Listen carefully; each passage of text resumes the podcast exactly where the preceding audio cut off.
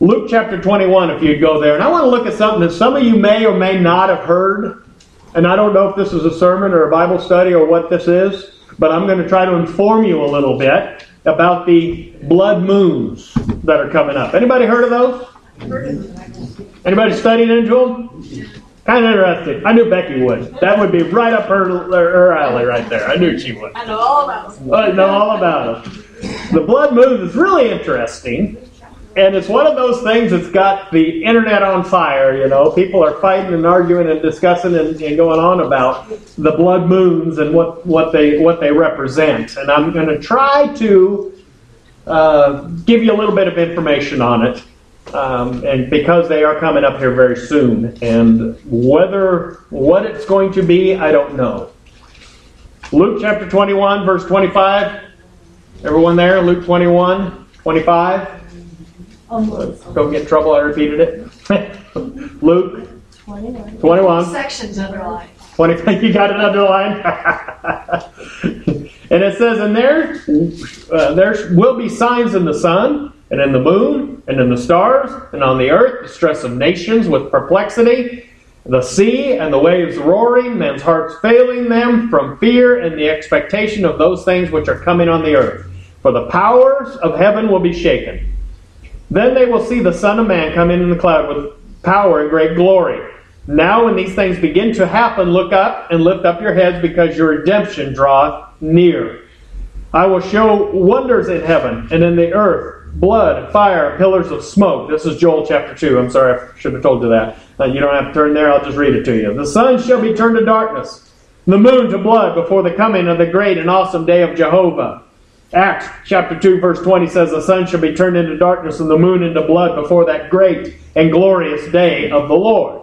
Father, I pray that you'll direct today. Help us to learn something, build our faith during this time.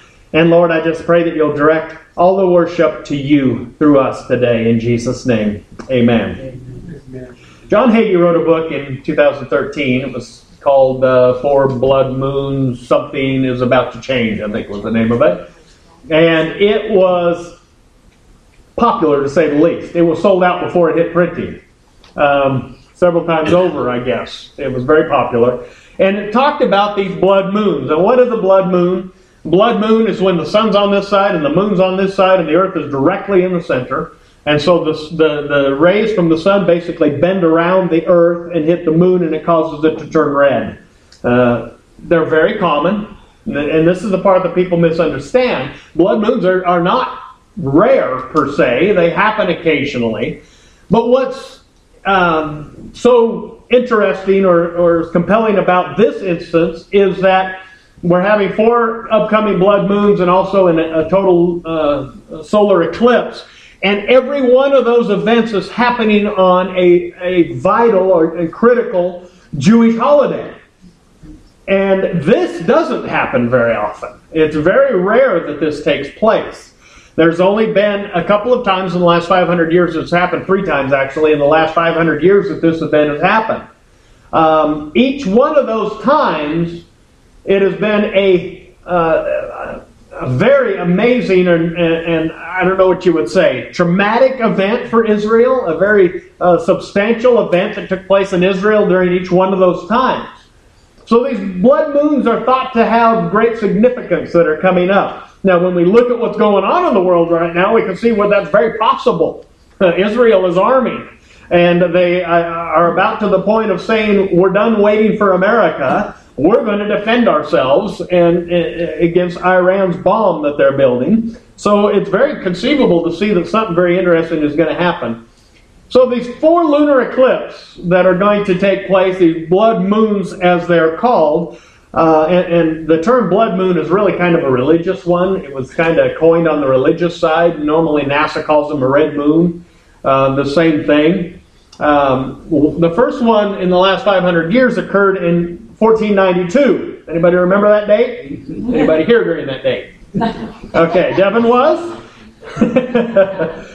As you will remember, 1492, uh, King Ferdinand Queen Isabella of Spain ordered all the Jews to be uh, cast out of the country after over 200 years where Spain was kind of a, a, a safe haven for the Jews. Uh, and there was a huge Jewish population in that homeland. In 1492, they had this sequence of blood moons that took place exactly like we're going to see coming up now. And it was the very time when King Ferdinand and Queen Isabella booted all the Jews out of Spain. Uh, during that time, uh, you also remember that Chris, uh, Christopher Columbus set, uh, set, foot on the, the, new, the new world. In fact, his, his own words were in the same month in which their majesties, Ferdinand and Isabella, issued the edict that all Jews should be driven out of the kingdom of his territories. In the same month, they gave me the order to undertake with a sufficient man my expedition of the discoveries to the Indies. So that's how his diary began. The expulsion that uh, Columbus referred to was a cataclysmic event. Uh, one of the most cataclysmic events that the Jews ever faced. And that year, they were cast out of what was uh, of safe haven for them. But at the same time, a new world, in a sense, was birthed in the United States of America. Of course, it was years before it became the United States, uh, several hundred years before it became what we know as the United States today. But in a sense, God was uh, starting or seeding a new land as the Jews were being kicked out of the old land. Uh, the entire community of over 200,000 people were kicked out of the land during that time. Many died trying to reach safety.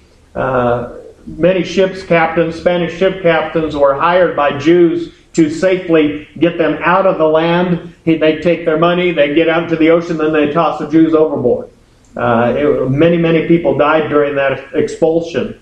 Uh, amazingly, the same time, God seemed to be planning something in the creation of America. But what we have to look at today is what is America doing now? Our whole attitude in the last six years has turned on the whole. I'm talking about a nation. Our attitude toward Israel has done a complete 180, at least on the on the political level, on the on the level of our leadership.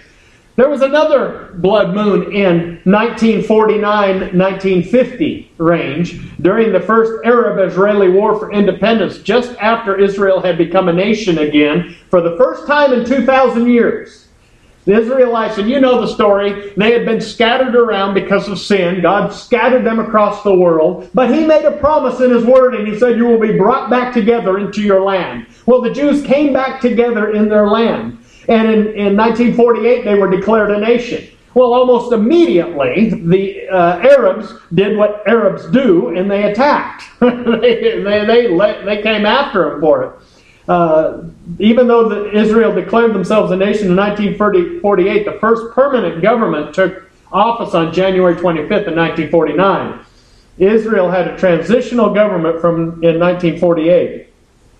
So the four, four blood moons can tie to 1948, 1949, and 1950. On May, 9, on May 14th of 1948, Israel proclaimed its independence. Less than 24 hour, hours later, the regular armies of Egypt, Jordan, Syria, Lebanon, and Iraq invaded Israel. And we're not talking about a huge nation here. We're talking about a nation that's what, about the size of Delaware? New Hampshire, something like that. Very small nation. And we're talking about Egypt's not a small place. But these armies attacked Egypt, Jordan, Syria, Lebanon, and Iraq, invaded Israel. Uh, it had, even though it had regained its ancestral homeland. But God had brought those people together. God had established the Jews. God had established their nation. And so in what became known as Israeli War for Independence, the newly formed, poorly equipped Israeli Defense Forces repulsed the invaders in a fierce intermittent fighting which lasted some 15 months and claimed over 6,000 Jews' lives, nearly 1% of the country's entire Jewish population. That was the second uh, tri- uh, triad of, of, moons that we see now. Uh, basically what we the same thing that we're about to see. That was the second time that occurred. There was a third time that it occurred in 1967. And it co- coincided with the Six Day War when Israel captured Jerusalem. Up until that time, Jerusalem was divided and it was uh, not in Israeli hands. As Israelis' neighbors prepared to destroy the Jewish state, Israel invoked its inherent right of self defense, launching a preemptive strike on the 5th of June 1967 against Egypt in the south. It was followed by a counterattack against Jordan in the east and routing of the Syrian forces entrenched on the Golan Heights in the north. At the end of six days of fighting, previous ceasefire lines were replaced by the old ones with Judea, Samaria, Gaza, and the Sinai Peninsula and the Golan Heights now under Israeli control. In six days, they basically trounced all the Arabs around them. That was the third time that there was this lineup of the blood moons. As a result, the north villages were freed from 19 years of incurment of Assyrian shelling, and the passage of Israeli and Israel bound shipping through the Straits of Tiran were ensured, and Jerusalem, which had been divided under Israeli and Jordan rule since 1949, was reunified under Israeli control. So that's the other times in recorded history that what we're about to see took place. And every time it was an, a major it was a major event for Israel. Uh, and we see that coming again, it seems here. In the Jewish Talmud, or the book of tradition, it says when the moon is in its eclipse, it is a bad omen for Israel. If its face is red as blood, it is a sign that the sword is coming to the world. Therefore, the lunar eclipse is a bad omen for, for the Jewish people and Israel. The blood moon uh, equals sword coming. Solar eclipse is a bad omen for the world. Now, that's just a book of tradition. I'm not talking about scripture there, so I just want you to understand that's a book of tradition. But that's what they understand. They understand when the blood moons happen on these uh, Jewish holidays, then it's a, a bad sign for Israel. Something bad is about to happen. But when you have the solar eclipse intermingled in there, that's a bad sign for the world. Folks, both those are coming up. and they're starting next month. All right? Uh, the blood moons of, 19, of 2014 and 2015, these four total lunar eclipses and two solar eclipses will occur on Jewish holidays of Passover, the Feast of Tabernacles, and the Feast of Trumpets. There are others before and will be others after, but they don't fall on these Jewish holy days like the ones that are coming up. Now, when we look at the way that right now we have uprisings in Egypt, Syria, Libya, and Yemen, Iran with a nuclear bomb, Muslims and Muslim Brotherhood proclaiming that Israel be, will be removed from the map. This is all daily news. This is stuff you see every day when you look at the news. John Kerry pushing for Israel to give back land. Let me tell you something. Every time, going back to George Bush, going back before George Bush, every time America has pushed Israel to give back land, something cataclysmic has happened in America. Mm-hmm. It's happened every time. You can go to the to the big storms, Sandy and, and, and such, and those storms happened right after America pushed Israel in the wrong way. Uh, the tie is irrefutable. But John Kerry is doing that right now, pushing for Israel to give land back to the Arabs, to proclaim a Palestinian state. Let me tell you something there is no such thing as Palestinians, they're Arabs. There has never been a Palestinian people. Palestine is God's land. It was uh, it's, it's Israel. Palestinians are Arabs who are trying to create themselves as a race that didn't ever exist and then proclaim, claim land that never has belonged to them. Obama has very close ties with the Muslim Brotherhood while hostile towards Israel and Christians. And he often proclaims his closeness to the Muslim Brotherhood. Is uh, Obama's failure to act on Iran's bomb forcing Israel to act unilaterally? Obama keeps saying, just wait, just wait, just wait, just wait. Now, if you had a next door neighbor with a nuclear bomb, would you want to wait? and Israel, Netanyahu, is getting more and more back to the wall because he knows Iran is close. Russia's helping them, China's helping them, different ones are helping them get this bomb developed. And America's doing nothing so uh, I was reading yesterday, I think it was, that uh, Israel has allocated, what, $15 billion for their upcoming attack against Iran. It's coming. And it's ironic, isn't it? No, not really. It's God's design that it happens to be when these blood moons are about to take place. April 15th of 2014 and, August 8th of 2014 will be the two blood moons that we'll have this year. So the first one's coming up next month. Next year, April 4th and September 28th. Now, these blood moons correspond on Passover. The first ones are on Passover, the second one is on Feast of Tabernacles. Uh, and so, according to Mark, uh, Pastor Mark Blitz, I like what he wrote. He said, Not only are there four blood moons on, uh, on April 15th, 2014, and August 8th, 2014, and then uh, April 4th, 2015, and September 28th, 2015. But the added significance is that the total solar eclipse on March 20th of 2015 is on the biblical calendar of Nisan, the first of Nisan. Nisan 1 begins the religious new year according to scriptures. Let's explain. This date was the grand opening of Moses' tabernacle in the wilderness on that very day, the day that we're going to have a total solar eclipse. This is the day that great sign came and fire fell to light the burning offering. So here we have a total solar eclipse beginning the religious year, followed two weeks later by a total lunar eclipse, blood moon, on Passover, followed by the next solar eclipse, partial, on September 13th, which just so happens to be Rosh Hashanah. So we see this coming up. Is it a sign? Now, I, I've looked at both sides of this because you know I always do that. I, I, like to look both sides, and I've listened to the critics, and I've read the critics, and I've, I've listened to their sermons, and and and I and there are some serious critics, and as usual, most of the criticism always comes from Christians, um, and I I don't know.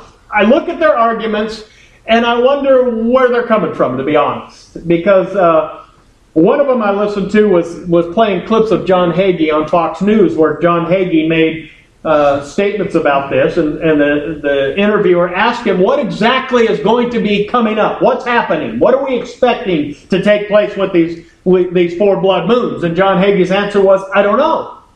All I know is something amazing is about to happen. I don't know what it is. And so this critic was saying, Well, you can't even tell us what's happening, so what are you saying? We're going to have four blood moons, so maybe possibly something could possibly happen? Oh, well, that's not very convincing. Well, let me tell you something. Let's back up to 1967.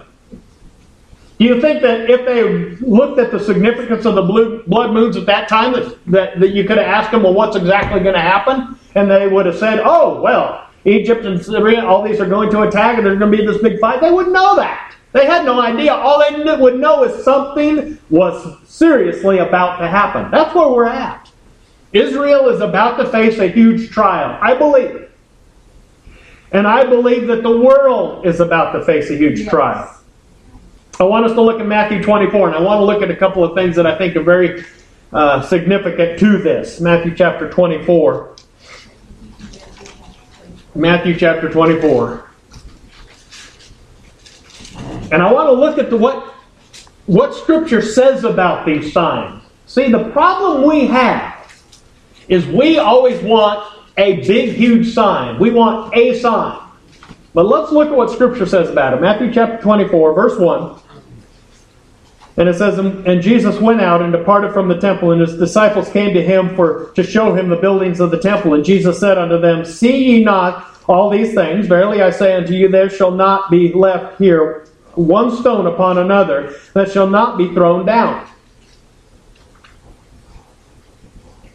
And he sat upon the olives and he sat upon the mount, and all the disciples came unto him, saying, Tell us, when shall these things be?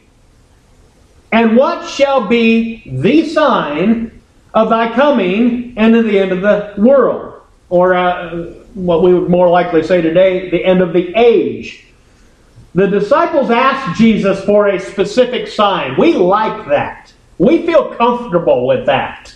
We want we want God and God's Word to throw some flag up. Boom! a big light lights up in the sky, and you know today is the day Jesus is coming back. You know, we want something that significant. We want the blood moons to be the trigger that tells us that something's about to happen. And but verse 4 Jesus answered and said unto them, Take heed that no man deceive you. For many shall come in my name, saying, I am Christ, and shall deceive many. Yeah. And ye shall hear of wars and rumors of wars. See that be not troubled, for those things must come to pass, but the end is not yet. For nation shall rise against nation, kingdom against kingdom, and there shall be famines and pestilences and earthquakes in diverse places. And all these are the beginning of sorrows. Then shall de- they deliver you up to be afflicted, and shall kill you, and ye shall be hated of all nations for my name's sake. And then shall many be offended, and shall betray one another, and shall hate one another, and many false prophets shall arise, and many shall and shall deceive many. And because iniquity shall bound, the love of many shall wax cold. He that endureth to the end, the same shall be saved. Now there's a sermon in that one, and I'm not going to get in too much trouble today, but I'm going to ask you, if you don't endure to the end, what happens? You're not saved. Verse 14. And this gospel of the kingdom shall be preached in all the world for a witness unto the nations, and, and then shall the end come. And when ye shall therefore, and when ye therefore shall see the abomination and desolation spoken of by Daniel the prophet stand in the holy place, whoso readeth, let him understand. Then let him, them which be in Judea flee to the mountains. Let him which is on the housetop come not down to take anything out of his house, neither let him which is in the field turn back unto the to take his clothes. But, and woe unto them that are with child, and to them that give suck in those days. But pray that your flight be not in winter, neither on the Sabbath day, for then shall there be tribulation such as what not since the beginning of the world to this time, no, nor ever shall be. And except those days should be shortened, there should no flesh be saved. But for the elect's sake, those days shall be shortened. Then if any man shall say unto you, Lo, here is Christ, or there, believe it not. For there shall arise false Christs false prophets, and shall show great signs and wonders, insomuch that, if it were possible, they shall deceive the very elect. Behold, I have told you before.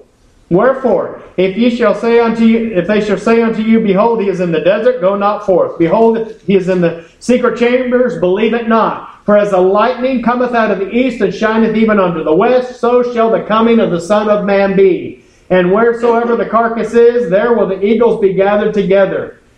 Verse 29 says, Immediately after the tribulation of those days, so the sun be darkened, and the moon shall not give her light, and the stars shall fall from heaven, and the powers of heaven shall be shaken. And then shall appear the sign of the Son of Man in heaven. And then shall all the tribes of the earth mourn, and they which see the Son of Man coming in the clouds of heaven with great and with great with power and great glory. And he shall send his angels with a great sound of a trumpet, and they shall gather together his elect from the four winds from one end of heaven to the other. Now learn a parable of a fig tree when his branches are yet tender and putteth forth leaves. Ye know that summer is nigh. So likewise, when ye shall see what? All these things. There's the key, folks. There's what we cannot forget when we're looking at last day's prophecy. See, when they asked Jesus, they said, What is the sign of your coming and the end of the age? What, what are you going to show us? What's there? Jesus goes through a whole bunch of stuff that we see every day. Right? Pestilences, earthquakes, famines, wars, rumors of wars, false prophets, false doctrine, uh, betrayal. I mean, you can go down the list. And that's where the criticism comes in. But Jesus did not give us one single boom, there it is. He said, when you see all these things. So I think we need to be careful to not look at the blue moon, uh, the blue moon, the red, red moons, the blood moons, and hang our hat on that as being this is this is the launching point. A lot of people are doing that. The rapture is going to happen on the on the, the fourth blood moon. I think we're in danger doing that. We need to realize this is a sign, not the sign. Now, could it be the sign? Sure. But I think we need to be careful and not make ourselves look like fools by hanging our hat on the whole thing. Okay? And this is why I, and one day God's going to free me up to do a, a message on why I don't necessarily believe in the pre tribulation rapture, but this is one of the reasons. Because they asked Jesus a direct question. They asked him straight out, What shall be the sign of your coming in the end of the age? And he goes through a whole lot of vague things in a sense, building a big picture, saying, Look at all these things together. Now, if millions of people all of a sudden vanished off the earth, poof, they were gone, why wouldn't he have mentioned that? Amen. To me, that would be a pretty big sign. Yes. but he doesn't say that. He doesn't even mention that.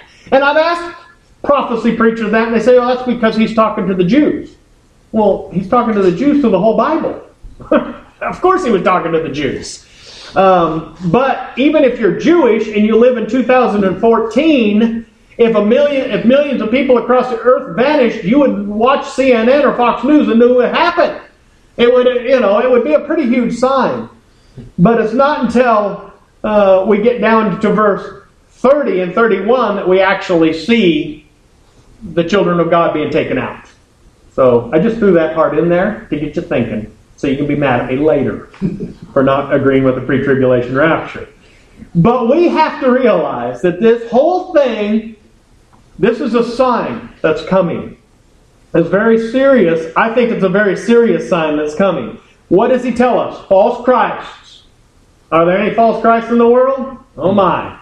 He says wars, rumors of wars, famines, pestilences, earthquakes, Jews and Christians being hated by all and persecuted, offense, betrayal, false prophets, many deceived. Iniquity shall abound, the love of many shall grow cold, the gospel will be preached in all nations, and then we'll see the abomination of desolation. We have this big picture of uh, prophetic signs that that he tells us to look at. So, I've also heard him criticize the blood moons by saying, uh, well, they say that uh, that some of these blood moons won't even be visible in Israel. So, how can it be assigned to Israel? Well, who cares if they're visible in Israel? The fact is, we're having blood moons. We're having the sign. It doesn't say it has to be visible in Israel. It's a sign of something very possibly happening in Israel. Doesn't mean it has to be visible. They've argued it in a lot of different levels. They've attacked John Hagee on it. And I wanted to bring it out to you to get you thinking about it because I think we're about to see some interesting things. But the main thing is, what's most important is to know where your heart is before your God. What if nothing happens? That's okay. I'm good. I believe something will happen. We have a pattern that something very serious is going to happen with Israel. All the signs would tell us it's going to. Something very serious is going to happen in the world. All the signs tell us it's going to. And we've been preaching it futuristic for so long, but folks, futuristic's over. It's now. It's yes, here. Amen. It's yes. it's now. It's happening. This thing and when is it? Before the blood moons, during the blood moons, after the blood moons? I don't know. It's a time frame. I can't tell you next week this is going to happen, next month is going to happen. But my biggest concern as a pastor is that every one of you are ready for the day that we're looking at. That's my biggest concern as a pastor. This is very interesting, and, and a lot of people love to study it and argue it back and forth. I don't. I don't. I try not to hang too much on it, but I don't want to dismiss it. It's very important. It's a sign. But the biggest sign is that Jesus Christ died on the cross for us. Amen. Yes. That is the most important thing, and that's the thing that, that we can never let something. We got people preaching prophecy so much they forgot about Jesus Christ. They forgot about the cross of Calvary. Yes. We're not doing the world any good if we're preaching prophecy without the gospel. Amen.